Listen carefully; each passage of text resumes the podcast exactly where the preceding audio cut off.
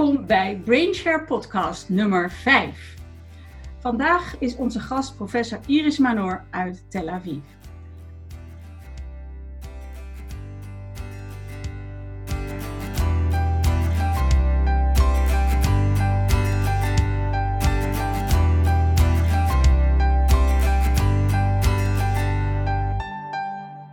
Welcome, Professor Manor. We're so happy you're you- We're so happy that you take the time to talk to us about your special study on ADHD and the risk of getting infected by the virus COVID 19 that the whole world is now suffering from. Um, I will tell you, Professor Manor is a child psychiatrist specialized in ADHD through the lifespan, director of an ADHD clinic, and chair of the Israeli Society of ADHD. She just published with her team a study on the relationship between ADHD and the risk of getting infected with COVID 19. Welcome, welcome again. Welcome again. yeah. So, my first question to you is Can you please tell us what the study was all about? Okay, I will begin with the beginning because it was not only my team, it was the team of Leumit, uh, which is an ad, another HMO in Israel. It is a, not a big HMO in Israel, but it is a very good one. And my colleague from this HMO, he, he's my partner in this uh, study. And it's important because he's not a child psychiatrist, he is a family physician. And the idea was that we got the database from Leumit, from all the people who were uh, checked or tested for the COVID 19 infection. And we try to see if there is a difference between the rate of infection in COVID 19 between uh, people who uh, had ADHD and people who didn't have ADHD. Uh-huh. So, this Leumit was a hospital, I understand, a general hospital? It's not a hospital. It's an HMO. It's a. It's in the in the um, uh, it's in the commu- community.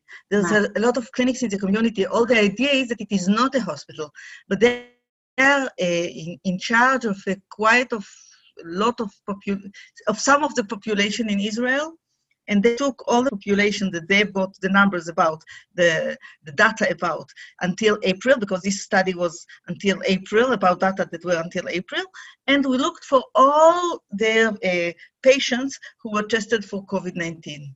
Okay. And how large was the group that was, uh, was studied? It was like 14,000 people, and from and from them, 1,400 people suffered from COVID 19. Okay. And then, um, what percentage of the COVID 19 infected people had ADHD compared to the non ADHD group?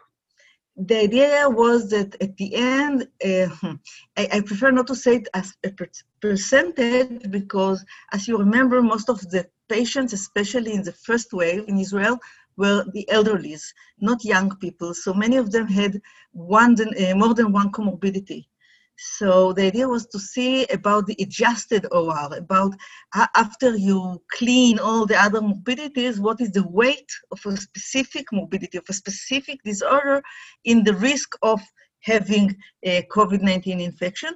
And what we found out was that people with ADHD, not only children, people with ADHD, uh, were found to be suffer from a from COVID-19 infection, like one um, uh, 150% more than people who didn't have ADHD. So the OR was something like a 1.6, which is quite a high uh, Yeah. risk. And what was more interesting that we looked, we didn't have quite high numbers. You know, Israel is, is a small country, and this is only one HMO from all the HMOs in Israel. But what we found out was that people who were medicated for ADHD didn't have this risk factor. People who were medicated for ADHD were not infected more than the control group, people who didn't have ADHD. So we had not only the risk, but we also had the prevention because then I could tell people, look, if you have a child with ADHD or you yourself have ADHD, you should treat yourself or you should treat your child not only in order to function better or to learn better, but also to be more careful and to avoid the, the risk of, uh, inf- uh, of the infection. So that's important news. But how can you explain to the people how ADHD medication can protect against infection by COVID 19? I'll begin with why ADHD is a risk factor. And first of all, there is the very clear, clear uh, reason, which is the behavioral behavior of ADHD, uh, the behavioral symptoms of ADHD, but not only them. I don't know how many of you know people with ADHD, especially children, but not only children. They are very, very sensitive to the mask, for example. And we know that the mask is one of the most important things that we have against the infection. And one of the things that you can see in your clinic or if in your uh, in your surroundings is that people with ADHD always play with the mask. They put their fingers under the mask. They play with the mask. They have every reason in the world to get out of the mask. And that is why they are much more prone to infection. They also are uh, uh, impulsive. They, they, they, they, don't think. They are, you know, they, they are um, in their dreams somewhere and they don't listen correct, uh, they, don't, they don't listen enough. And then they do something that they shouldn't do. They, they, they don't, don't they pay attention enough. So this is a very clear reason. This is very, you can understand it when you look or when you observe patient, a patient with ADHD for 10 minutes. You could see why he's prone to be infected. But I do believe that there are maybe other reasons that ADHD is a risk factor for, a, for COVID-19. I would not like to talk much about it because it's only speculation now. But I believe there is something more because we know that ADHD has something much more physical about it than what we know now. But that I will put aside. So first of all, we know that ADHD, because of its behavioral symptoms, because of their higher sensitivity, higher touch sensitivity, the sensitivity to the mask, they really have a problem with the restrictions that avoid or uh, that prevent a bit the corona infection. Yeah. So and then if you take a medication, mm. this uh, behavior uh, is not so. This behavior is not so bad. They don't have this problem. The symptoms are declining. They are not so sensitive, and then they can. They are not uh, prone to be infected. Okay. So. Um, you think the medication improves ADHD, and by improving ADHD severity, it improves behavior that is required to beat COVID by social distancing, by wearing masks, by paying attention to rules and distances. And this is the simple reason that, that this risk can be that high that uh, as has been shown in ADHD in your study.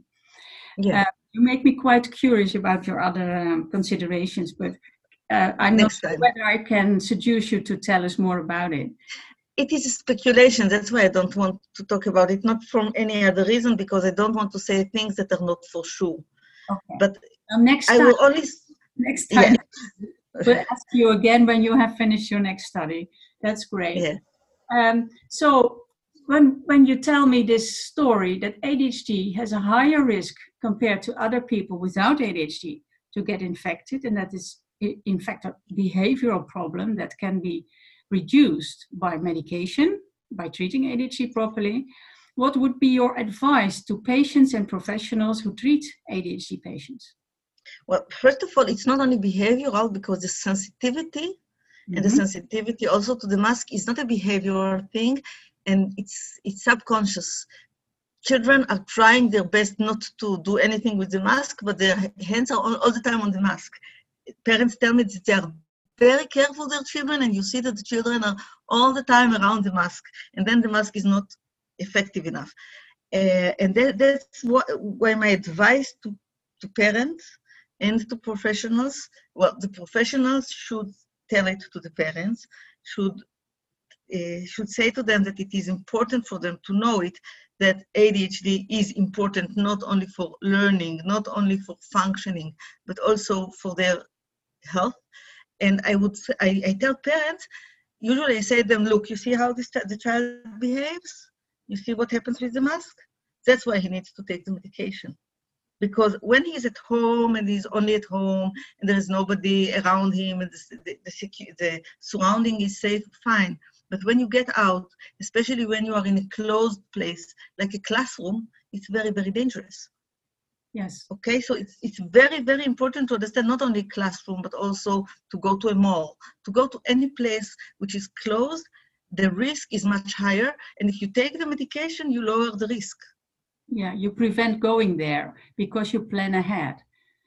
Uh, you have better focus on on the on the implementation of those restrictions in your daily life. I yes. Okay, so your advice is uh, ADHD is impairing not only at school but also um, uh, in the mall, in the in the shop, uh, outside um, with friends, and it's there where the infection to, takes place. So, what should they do? Again, I think when you're ready that ADHD is not only a, a damaging learning, but also it's a bad thing for friendships, it's a bad thing for behavior, it's a bad thing for many things. However, here you have something else. You have to take care of your own health and of your of the people around you. If you remember at the beginning, we believed that only elderly people get infected by COVID-19 or at least infected severely by COVID-19. Now we know that it's not true. And I think that the idea that your health could be uh, so much um, uh, influenced, yes. so much, so much influenced by such a small thing you understand that it's very important to, to take a medication in order to prevent a huge, uh, a huge, a huge, uh, how would you say it, uh, a, a, a, real serious infection, a huge, seri- a, a, huge serious infection. Yes. Okay. So um, take it seriously, ADHD and the risk for COVID, and you can prevent maybe uh, the high rate of infections that we see now in ADHD people by using ADHD medication properly and masks. Yeah, no, I hope so. You see, for example, I have to finish with a story. I talked to a um, rabbi who is um, responsible on a big yeshiva. I don't know if you know what yeshiva is. It's like a high school, but it's for ultra ultra orthodox people, and they're trying to take care because they live in very crowded places. So ultra-Orthodox people are very prone to, to be infected by COVID. And we talked, and I talked about to him about something else with the mother and the child. And then I told him, okay, but during these holidays, we are in, in holidays now, the child must take the medication. And he said, why? There are no teachings. And I said, no, not because of the teaching, because of the COVID. And then I, I explained to him, and I told him, haven't you ever seen in your classroom some the children were playing with their mask? And he said, oh, like that. And then you heard him, you, you heard the cling, because now he understood something. He said, It's very good that you told me that, because he used to tell all the parents not to give medication during the holidays. And it's not a threat only to the child himself or herself, it's a threat to the surrounding, because the child can be infected and be asymptomatic, and then he can, he can, you know, he can give it to his surroundings. Then many other people will be infected, and older people and sicker people. So it's very, very important to try to prevent these circles of infection by using some, I think, some soft measures. What do you mean by soft measures? Taking a medication. It's not such a big deal. It's, it's easier than not to be locked at home. Okay, absolutely. Thank you so much, Professor Manor. This was a very clarifying um, story about how the relationship between ADHD and COVID 19 was established and studied, and how it, the risk can be reduced by taking a proper treatment, medical treatment for ADHD. I thank you very, very much. Looking forward to your next study and, and its outcomes on the biology of this risk, probably. And um, I close now by saying: uh, dit was Brainshare Podcast nummer 5. Join us again for number 6. Dankjewel!